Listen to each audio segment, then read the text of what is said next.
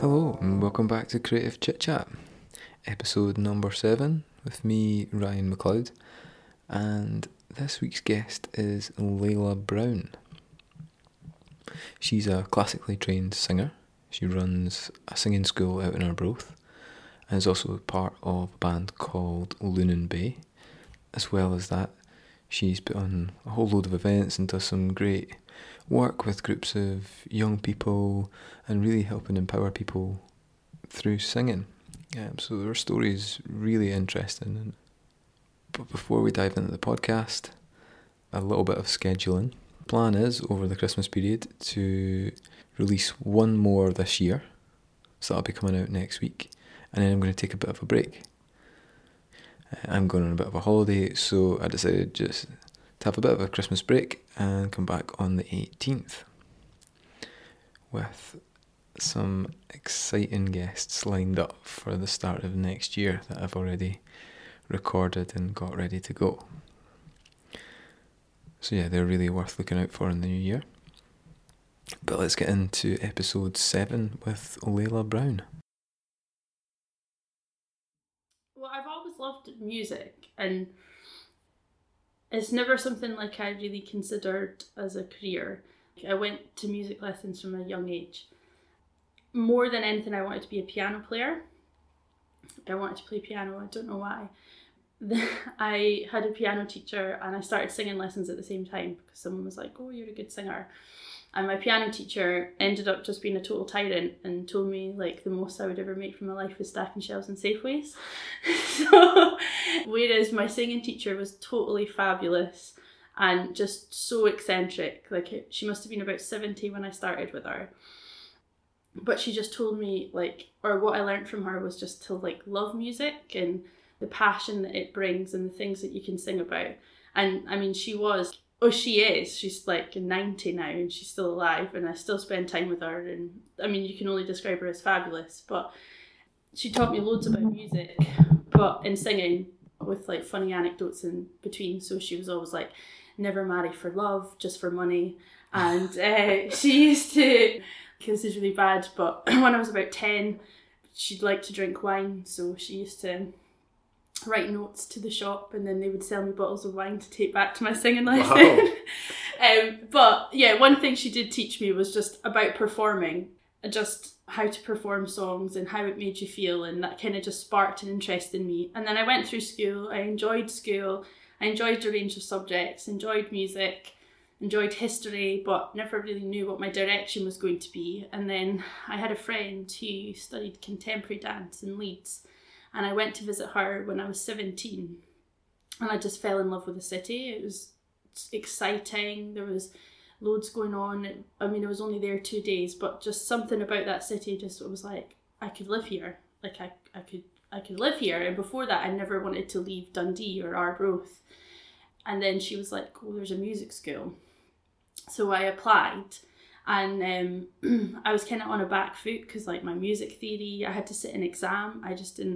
They asked me to like notate Happy Birthday in the key of E flat. I just didn't have a clue, but kind of managed to get through the exam, and I auditioned, and then I didn't think I would got in because it was all a bit like, I just didn't think I was ready.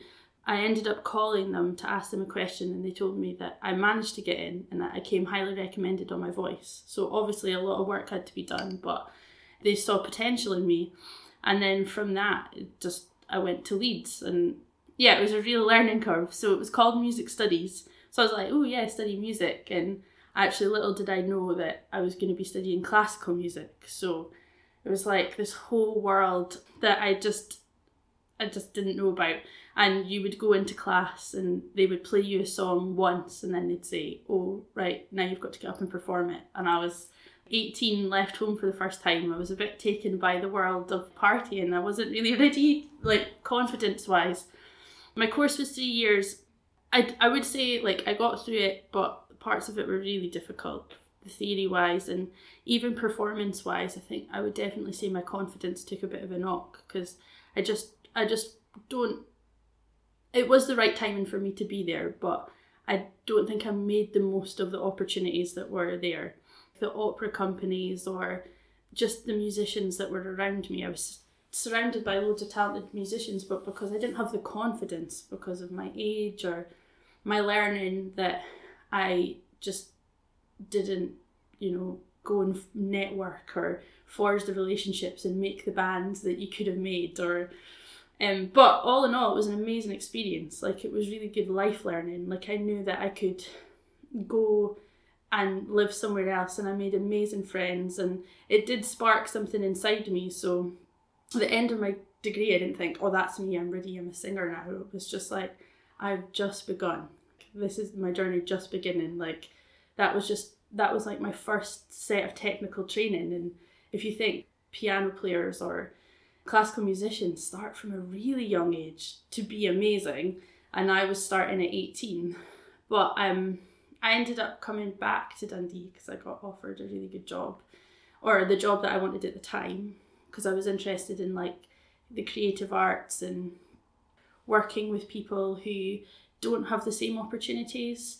So I was really fortunate. Like, I did take music lessons as a child, but my parents paid for them, and I was an only child, and my mum was an artist, so they would really support that.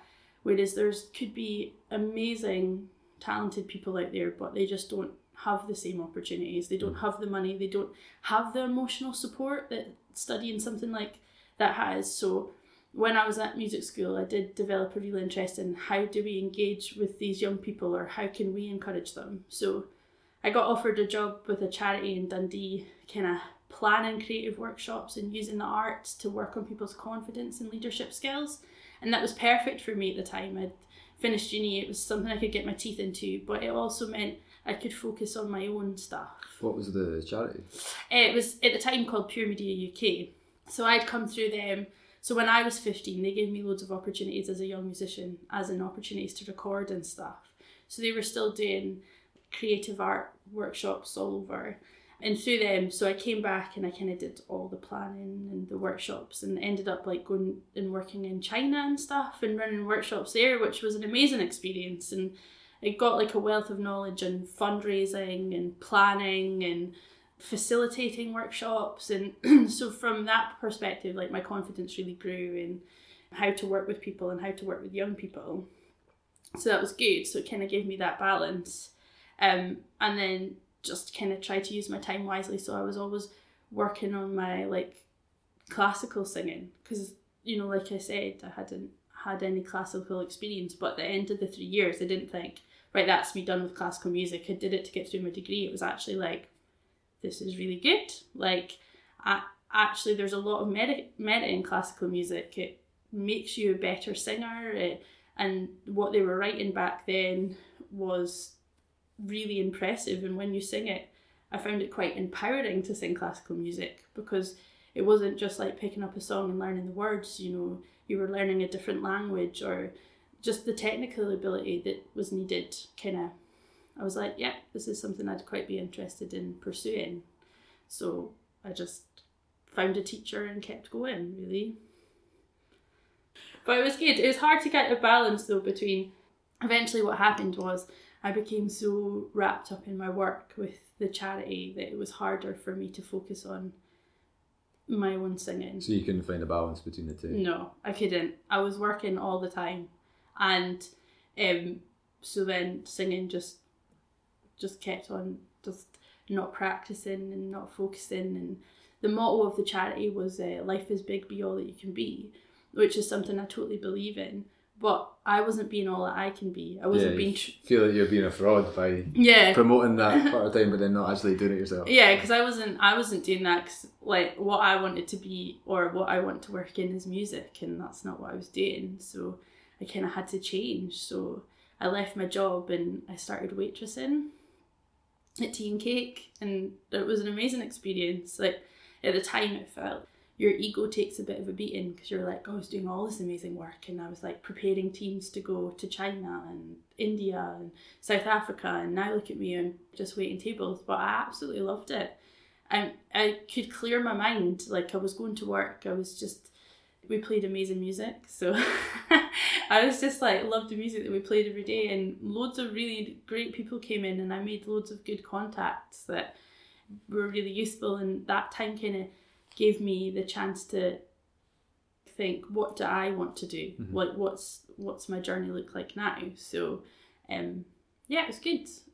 It was a really interesting time, and I realised from then on that teaching was a really good way to make money, because I wasn't making enough money by being a waitress, so I kind of needed to, how did I pay my rent? So just started bits of teaching, and I realised as a musician that's quite a good way to make an income and focus on what you want to do. So I slowly just started building up a business. So up to that point, the only teaching experience you'd had would have been just based upon the workshops and things like that? Yeah, the workshops, and then a few people had approached me and asked me to take, oh, you're a singer, could you take my daughter? She's got an exam coming up. So I did that.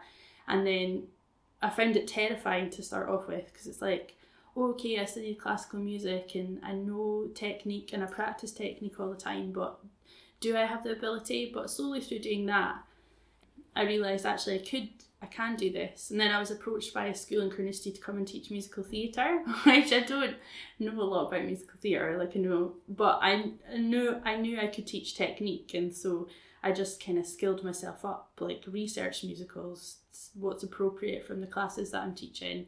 So that was kind of teaching experience I had. And then someone said to me, oh, you should just advertise on Facebook, like that you're a singing teacher. And then it just got mental after that.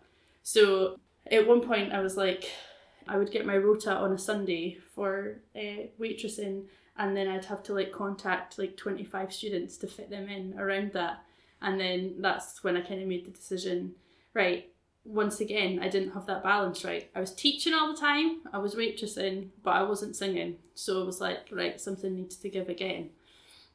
But all that's moving towards creating a life centred around what you want to do. Yeah, totally. So then from that, I think it must have been in, I can't remember when I went full-time, 2 years ago maybe, 2014, 13, can't remember. So then slowly I could just stop waitressing, and then I focused on, I could teach in the evenings and work on my own singing during the day. And then from that, yeah, it was good. I was focusing on the classical stuff, which is good, you know, learning new repertoire, which is really important, but you need an outlet for that. So some people approach me and ask me, you know, a guest soloist for various like choral unions or male voice choirs, which is good work to get. And then I did a few concert seasons in like churches and cathedrals. They tend to run their own classical concert seasons, which was good, but I wasn't singing enough. So I decided to put on my own concerts, because you can make an income, but also I study classical music, but I love jazz and a lot of traditional folk music, because that's kind of where my singing started. So I wanted an outlet where I could perform all these things. So I just started on putting on like jazz lunches. And what's a jazz lunch? Oh, just where people would come and buy food and I would sing jazz. Well, not just jazz, I do a whole mixture, but it was just a good way for me to keep on performing, because essentially what I like to do is I really enjoy performing for people, which sounds quite egotistical, but I like the outlet of performing. But then if you're a singer, then that's natural. Yeah, right? Totally. Yeah, very natural. And I don't enjoy it because everybody's looking at me. I enjoy it because of the work that you're performing, what someone's put into that, and then you sharing that for an audience and how it makes them feel, like listening to a song. So because you get a very direct interaction, whereas the sort of stuff I do is very much screen based, so I will very rarely see anyone using my work. I'll probably just find out if it doesn't work in the way it should. Yeah, it's completely different, but there isn't enjoyment factor of hearing the people have really enjoyed your work. But where you can see that really directly and instantly. Yeah, you're right. It's definitely like an instant reaction or response from people, or you know, the more confident you get when you learn as a child, or when I'm teaching, I always tell them to always look above people's heads, because you like it's good for your nerves and your confidence to you don't. But then as you become more confident, you can maybe take time to look at your audience and see how they're responding, which is quite nice. I quite enjoy and see how what they think of it. So, yeah, so I kind of found space and time to just, so I was singing, so I was getting enjoyment from something that I was doing. And then that kind of wasn't, or I was looking for something new. Like, I've always wanted to, I love listening to music and I love bands and I love a lot of artists like, you know, Bonobo and stuff like that are a bit more electronic. So I've always wanted to make my own music. But where do you begin? And, you know, I really love like people that are really good writers, especially like women, Karen O from the IAS and stuff like that. And so I find it really hard to write because I'm always trying to, you know, I haven't even started, I've not even picked up a pen, but I'm already comparing myself to them, which like you shouldn't do. But I've always wanted to kind of, you know, start a band or be in a band or, but you know, like I said, when I was surrounded by amazing musicians, I just didn't have the confidence to approach them. So then, you know, I had so many failed attempts at trying to work with guitarists that were like amazing musicians but so unreliable and, you know, wouldn't turn up or would be totally stoned or, do you know what I mean, which is all good, but nothing would work. And then well, dates fail me now, but like one of my really good pals, her brother, he moved back to Arbroath and I spend a lot of time with their family at Christmas, and on Boxing Day we were just chatting and I was like, oh yeah, I really like, you know, James Blake's album, oh yeah, I love James Blake, oh, I really like this. And we just realised that we really liked all the same music, and he's a drummer and he does a lot of electronic music, which is what I love. And then we kept on drinking Prosecco and got more drunk and we were like, yeah, and then we kept on saying, yeah, we should make music together, yeah, and it was always kind of like drunk promises. And then in January we just like text each other and we're like, nope, let's go for coffee, we're actually going to do this. And then we started Lunan Bay, which has probably been like my favourite thing, one of my favourite things today. So we're a duo, so he's a drummer and I'm a singer, so a bit of a hipster setup but with like electronic soundtrack. And yeah, we just spent a year in his studio in his parents' house in Arbroath just recording an album, not performing for anyone, not even being named, so like a real hipster setup. Just drinking coffee that he had roasted, because he's a coffee roaster as well. But yeah, it was brilliant. It was just, then that just kind of felt like, now I'm on the path to what I want to do. And then, yeah, after time we named ourselves Lunan Bay, and then so far to date, we've only had like one show, but I spent the summer in London training with a singing teacher. But before we went, it was really important for me to do something with Lunan Bay. So we picked Hospital Field House in Arbroath. One, because we're both from Arbroath. Two, like the sea's really influenced a lot about what we do, the landscape. Because we both grew up in Arbroath, we really like love the sea. And that really, I think, comes across in our music or our writing. So it was really important to pick somewhere. And it was really important for us to be in charge of our show. So it wasn't like we were going to play a gig with another band. Not for that reason, but we just wanted to control the setup, what it looked like, what it sounded like. And then we just decided to do it ourselves. So we weren't going to charge people. We were just like, come and see this show. And yeah, it was really good. But we did say, you know, donations welcome, because we are artists at the end of the day and we've paid for this all over. You know, we've taken a risk. You know, we've paid for this. But it was an amazing event, and like we made all of our money back and then some. So we covered all of our costs and goes towards like our recording. And it was a good experience, like loads of different people from loads of different places. Through Jamie, who I'm in the band with, he's got his own coffee roastery. And they are like involved with all these different food networks, which is also really exciting just now. Like in this area, people like all the gins and the vodkas and the cool cafes. So like loads of people from those came to watch the gig. But then obviously because of Hospital Fields House residencies, we had like all these artists from all over. They were all there. So it was just like this really cool event. And it kind of has given us ideas for the future about probably controlling all of our events like that, or deciding where we performed and kind of, yeah, that sort of thing. So do you think you'll do another album, or are you going to do more performances? Or more performances.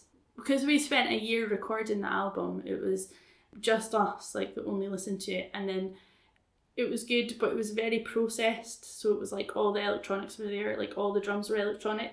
But we found from playing live that actually one of our biggest strengths is playing live. So now we're kind of transforming that, taking the album that we originally did and redoing it. So it's got more of that live feeling through it. So live drums and live vocals and kind of capturing that moment. So working on our own shows. We want to do more live performances. So we did a show in Arbroath, but now we want to do one in Dundee. And we're looking at a couple of different venues to do it in, but which are more like restaurant-y based and stuff. Mm-hmm. So like a friend of mine owns Avery & Co. So we might use that space because then we're kind of in control again. Yeah. So, and we can invite people along. So doing that, but just off the back of it, you know, Jamie had a really good idea about how we used Hospital Field House, and maybe we would love to tour, but maybe our tour would be like going to loads of like smaller places where they don't, like Arbroath, don't have a lot going on, but have like real artist communities. You know? So you sort of tap into those groups of people, which is your target audience, if you like, for the music as well. Yeah, totally. So we've got all those plans, which is quite exciting. But as a musician, you kind of, I think as a singer, there comes a point, like, where you realise, like, you're not going to be Adele. Like, I didn't want to be Adele, but you know that you're not going to be signed, because the music world can be quite, like, a lot of my friends work in the industry who I went to music school with, and it's hardcore industry. Like, nobody's there to foster your dreams or your ambitions. They're there to make money off you. So you kind of come to a point and it's like, what makes me happy and how can I recreate that? Mm-hmm. And a lot of it's like just doing it yourself. So when did that realisation happen? Yeah, probably about the time that I was working in Tea and Cake. I was like, right, okay, so you're getting older, but age has nothing to do with it. But, you know, like if you look at... But it does though, because there's a sort of perception of that people become stars when they're young. And in the same way it works as in like football and things like that. Totally. There's only so long you've got to capture that. Mm-hmm. And, I mean, there are exceptions to the rule, but that's the general way that it works. Yeah. And that's how the industry is driven, and it's not going to change anytime soon. So. Yeah, no, totally. I mean, that is it, because you look at like some DJs and stuff are like 18, 19, and you're like, oh my gosh, I'm positively past it. I think I was like 26 when I was waitressing, and like James Blake just won the Mercury Music Award, and I was like, oh, man, okay. But so yeah, it was around about that time that I was like, what makes me truly happy, and how am I going to get that feeling? Like, what is it that I want to do that'll give me that fulfillment? And it's like making music, and it's not, I don't want to go through those grueling tour, like have that fame that they have, but I want to make a living from what I like doing, making music and performing. So how do you do that? One of the things that's come up as a sort of theme of the podcast is asking people about the concept of success and how they perceive that. And that initially, I think we all look at it as fame and fortune. Mm-hmm. But in reality, especially pursuing a creative career, there's a lot of people starting to say, as you've just done, that it's about what's right for you and creating a lifestyle that you enjoy. This is not necessarily about making millions. Yeah, totally.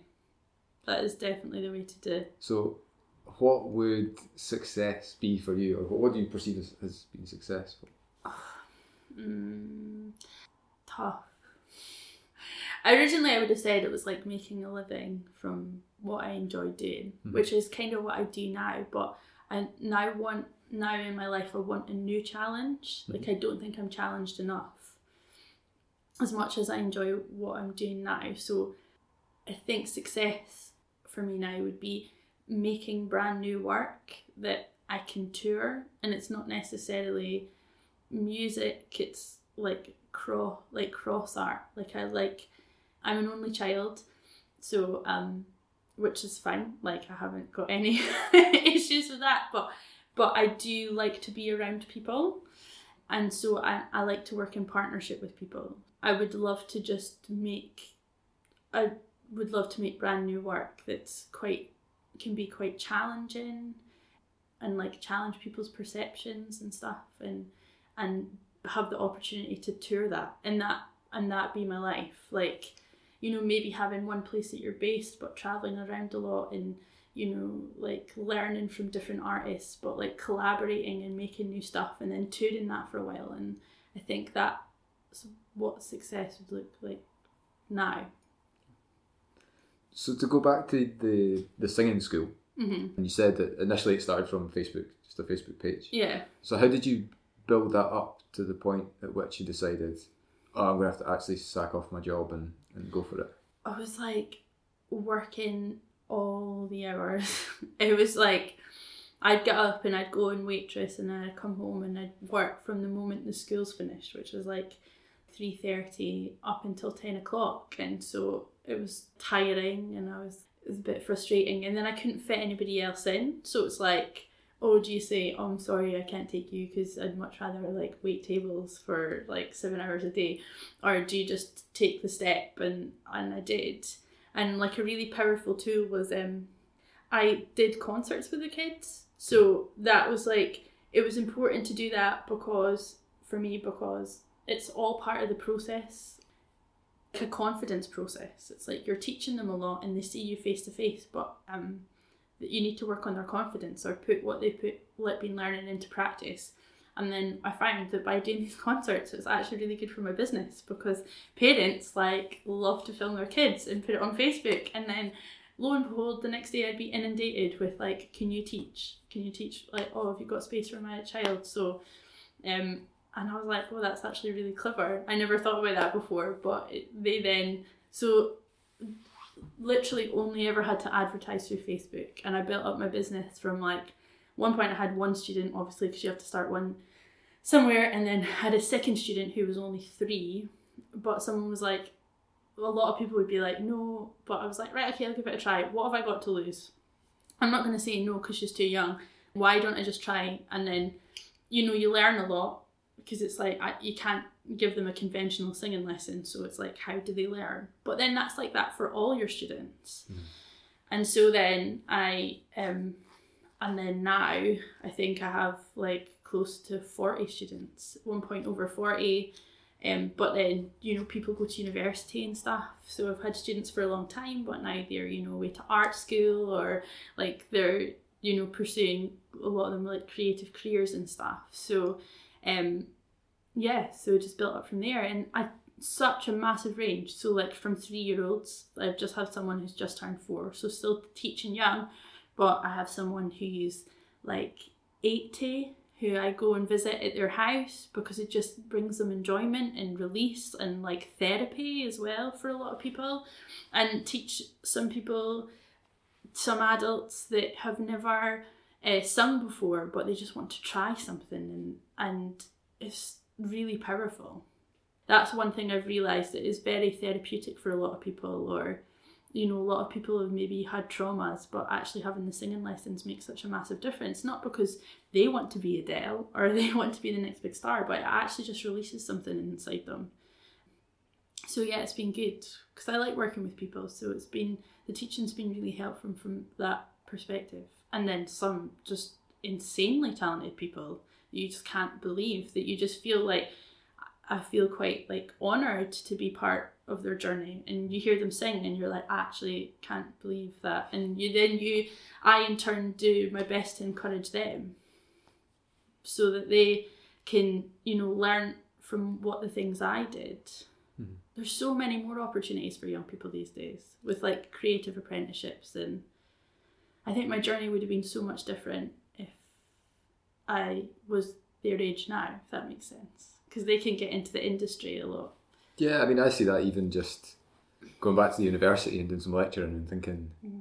the guys that are here, wow, there's a lot of stuff going on that, yeah, you don't know whether it's just because of the time, is it because the stuff that's available to them, like, I mean, you didn't really Google that much stuff when I was in first year at uni. Yeah, and now, totally. Like, all the information in the world is just like a click away.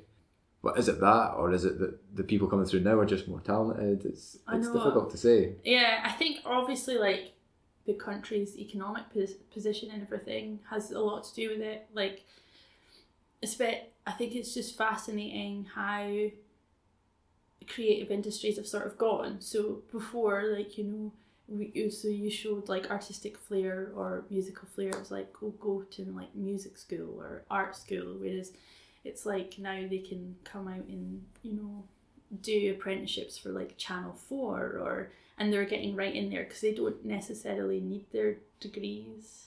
But I wouldn't change my time, because someone was like, oh, you're saying now that music school was the right thing for me because it opened up classical music and that's opened up my whole journey. But it's definitely, would you have gone to university if you could have gone and worked for Channel 4 right off the back? And I don't know. Yeah, I think there are a lot more opportunities, and I don't know if I'd have gone to university again, because there are, as you say, like apprenticeships, actually doing things in-house, and having 4 years in a job, would you learn more than what you would at university? But then you would have lost out on the social aspect of it and living there with friends and made friends for life. Yeah, totally. So, the social aspect is amazing. But there's obviously a financial aspect as well that's becoming more and more prominent. The students are putting themselves, especially down south, into a hell of a lot of debt that's going to cripple you for a long time. So there's weighing up that as well. Yeah. It's tricky. Yeah, no, it is not like, so some really talented young people, but it's good to encourage them. You know, before there was like this thought, or I've heard people say, like from my generation who are, you know, musicians, that they found it hard. Their teacher was always a little bit competitive with them because they were taken aback by their talent. But it's so important to push them. Do you know what I mean? My journey is completely different from a 16-year-old girl who's like living in a town. I'm a lot older, so what I need to do is encourage her, and like I've had an amazing time pursuing what I love. So if music makes her happy, then how can I help her kind of take those steps as well? That's really important. Yeah, because you need to be your singing teacher as opposed to your piano teacher. Yeah, totally. Maybe not with the wine and stuff. Yeah, totally. Minus the wine, because you'd probably get put on, well, that would be scandal. Yeah. But yeah, you don't know whether you would have pursued singing if that, I don't know her name, but... Yeah, no, Mrs. Purdy. I wouldn't have, like, not that... Could you imagine if I had never gone to singing lessons and I'd just gone to piano lessons, I would have been like a shell of a human being, stacking shelves in Safeways. So it's important to encourage them, like the next generation. Because a lot of the stuff that you do outside the school and other things is focused around young people. Yeah. Yeah. I think it's so important to... I don't know, I like people, I like to meet people, I like to engage with people, I really like young people, and young people are given a really bad rep. It's just, they're like, oh, look at the youths doing this and doing that, but oh my gosh, there's loads of amazing young people out there. They're all amazing, and maybe don't all have the same opportunities, or maybe they do have the opportunities, but they're like confused, like, do you remember what it's like being a teenager? You're like so moody all the time, and you like hate your own body, and you hate your skin and stuff, but it's good to just, like, I just want to encourage them and be positive, and, you know, like, I don't know, like, the kids are all right, so, like, give them a break, because they can do amazing things, but it's like, oh, well, they've been running around doing this and vandalising this and stuff, but they can produce amazing work, so let's encourage that, as opposed to just giving them a hard time all the time. You promote women in music very well. Is that a conscious thing, or has that just happened over time, or... Yeah, I think it's like, it's quite funny because when I was like in my early 20s, I used to be like, oh, that's such a strong word to say, I hate female singer-songwriters because they're so boring. But I actually wouldn't say that now, don't promote that. I remember when I was in my second year at university, I had to write a mini dissertation, and I chose to write mine on women in music, and my case study was Kate Bush, and I think it probably just stemmed from there. I mean, I thought she was amazing because she was like so out there, and she's really eccentric. I learned loads about her. Like, she was signed when she was 15, and they kind of gave her 2 years to go and work on her art form because they were so young and they didn't want to damage her, which is amazing, which wouldn't happen now in the industry. And so she was like 17 when she released Wuthering Heights, and then she, a year after that, she became her own manager and started her own label because she didn't like how women were perceived in music. It was like, we're next to nothing in your music video and stuff. And so she kind of took it into her own hands. And yeah, I think that kind of always stuck with me. And then from there, kind of developed that interest in women in music and how we're perceived and how it is harder for us, or it has been.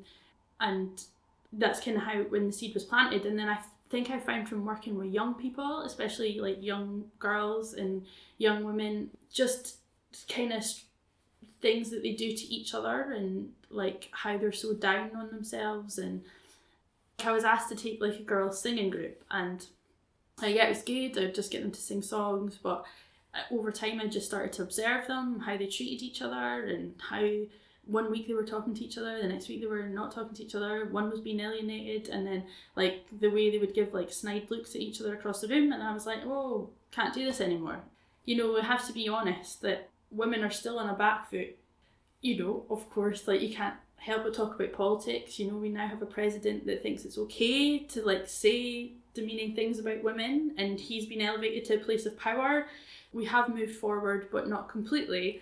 So it's like watching them treat each other like that, I was like, this isn't right. And I know, you know, I was guilty of doing stuff when I was a teenage girl, but it's like I started to say to them, like, we need to come together. We have to work together. If it's society is giving us a hard time, we can't be battling against each other. We need to like come together, work together, so that we can take steps forward together. So then I just realised that it makes such a massive difference to them. You know, they care for each other a lot more, and there's something really powerful about when they sing together.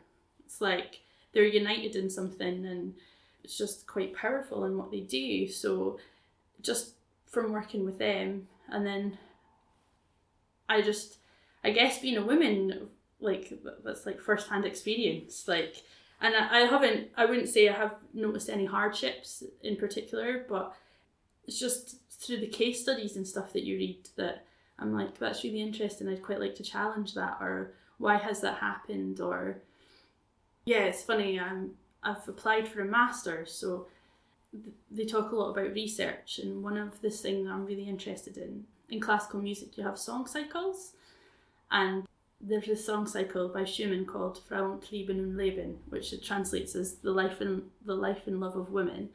So it's a set of poems that were written in 1830 by a man, and then it's a classical song cycle that's to be performed by a woman, but tells a story of her life. It's all about like, oh, now I've seen him, my life is complete. And then it's like, the next song is, he's the most amazing thing that I've ever met, and I'm just not good enough for him. And then I think that really challenged me. I mean, I know it was written in 1840, so I've been doing a lot of research into that. How could that be performed now? And how would we change that now? Because can a man write from a woman's perspective? Like, it was done back then. But, and you know, what... I just don't agree with it being like, he's the most amazing thing that's ever happened to me, and I can't look at him because he is the brightest star in the whole sky. That's what she's saying. And he needs to find someone who is worthy of him because I'm not worthy. And I'm like, well, that's not true. Not today's standards. So it's like, I've got a real interest. That's a project that I want to work on. I want to update that for now. Like, what does that look like now? A lot of women choose not to get married, or married so early, and then have, or it doesn't follow that pattern. So a woman's lifespan's not like that anymore. So do you think that's about trying to change people's perceptions? I don't know. I just think it's interesting. Oh, I don't know how I feel about it. Personally, I just really liked it as a song cycle. I thought, I like the perspective of just one person performing and telling a story through a series of songs that are all joined. And then but it's totally outdated. And then it's the third thing that comes in, it's like updating classical music for now. Do you know what I mean? Like a lot of people, or, you know, you wouldn't just go out and on a Saturday night and see like a classical singer perform this. So for me, it's like, actually that would open up new audiences as well. Because I'm like trying to update this classical process of song cycles to be open to audiences. So it's not, I just think it's just, we use art to give our message all the time. So it's just, yeah, looking at it from a different angle or presenting it. And I guess I'm just so, I just realised, well, I'm a woman, so that's my first hand, like that's what I should, the angle I should take it from. I shouldn't look for other experiences that I've not had. It's like, what are my experiences? I'm a woman. That's why I'm so encouraged by that, and that's why I want to, and I've been surrounded by loads of strong women, so I want to celebrate that. So that's where my interest and my focus comes from. I mean, it sounds like you've got a responsibility to do that. Yeah, totally. It's right. I do really feel like that. I think it's just because I really care about all the girls that I work with and the girls that I've met. And, you know, I've met girls that come from quite difficult circumstances and, you know, maybe they've not, like, things haven't worked out well for them. So I just want to be a good role model for them. I want to encourage them that, like, they won't always feel like this, or, you know, they can achieve great things. And yeah, maybe, well, I didn't have any siblings, so maybe it's like I just see everybody as like a sister. So I'm like, I don't know, I just want, yeah, I never thought about that. Yeah. So you said there's a sort of potentially a master's on the horizon. Yeah. But what's over and above that, what's the goal? What's next? What do you want to do? Well, from talking to you today, I realise that I come to points in my life where I do something and then I see it through and I've enjoyed it and I've learnt a lot, but then I need to move on to something else because I can't get the balance right. Mm-hmm. And I think I've reached a new point, like, as I love to teach and I've had amazing experiences and I'll always take that and I can always come back to teaching. But once again, I'm not focusing on what I want to do. I don't think I've challenged myself fully as a singer. I haven't produced all the work that I wanted to do, so I think I need to start making sacrifices to focus on that again. So yeah, I'm interested in doing a master's because I need that time to think about all that research and create that work that I've not created yet. And, you know, it's that thing I was saying about not having the confidence when I was 18. Well, I'm on my way to be 30 now, and I now have that confidence and I want to make the most of those relationships. So that's why I want to do a master's, and so I can be in an institute where I can meet all those musicians again and we kind of all be in the same place and maybe start workshopping ideas, and I can start workshopping my ideas and seeing if that's going to work, and so I can learn about research to create new work. So I mean, eventually I think I would really like my own performance company. I guess it's just a continued portfolio career. Like as a creative, a musician, a singer, definitely you take a portfolio career. Like your life is always a bit of this, because nothing is steady. But I would like my own performance company where I'm creating brand new work, and I love how the arts make you feel. You know, you can watch, like you can look at a painting and be moved by it. You can watch someone dance and be moved by it. You can hear someone sing and be moved by it. What would happen if you brought all of them together? It would be like a sensory overload, wouldn't it?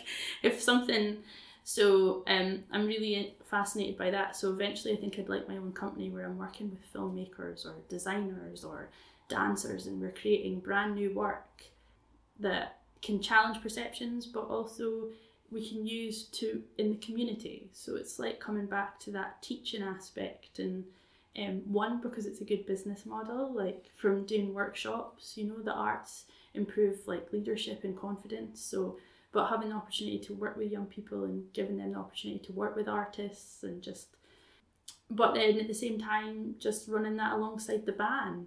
So I'm still, you know, working on Lunan Bay, but I've still got this outlet of performance. I never saw myself in an opera company. I love classical music, but if you want to be a classical singer, you really can't make money unless you're in an opera company, and I never saw myself there. So it's like, how do I make that work for me? Like, I'm not going to be an opera singer, so how can I use classical music and still get enjoyment? And maybe it's starting my own thing. But it'll take time to get there. Yeah, and I think, as you said, there's sort of points in your life, and it's key to know when you need a change, I think. And a lot of people get guilty of it, and myself included, that you stick at something for too long, and you're not going anywhere, you're not moving forward, you're not progressing. And it's really important to identify those points in your life where you go, right, I just need to get out of this. Yeah, totally. And I definitely think I've got there. And I met with someone this week who was kind of like helping me prepare. And they're like, sometimes it's like, you know, it's that cliche thing, but it's like sacrificing for your art form. It's like, it's all those poor poets that were like living in like, you know, my life's become quite comfortable and I know that and it's nice, but it's not challenging me. So maybe I have to give it all up and just go live in someone's attic and eat bread. No, like, maybe not that extreme, but yeah, it's time. I definitely think it's time for change and a new challenge. If anyone wants to listen to your work or get in touch with you or find out more about what you do, where would they find you? Yeah, in terms of my music, like my own personal stuff and projects that I've done, like classical and other projects on SoundCloud. So you just search for Leila Brown. And then you can listen to Lunan Bay, which is my band, on SoundCloud as well, so just look up Lunan Bay. We've just got one song up there called Winter Sun, but we're in the process of getting everything else up there. And then just contactable through Facebook, that's the best place to get in. And is that just Google searching your name on Facebook? Leila Brown, yeah. And then, or the band Lunan Bay. Yeah, that's how you find us. Great.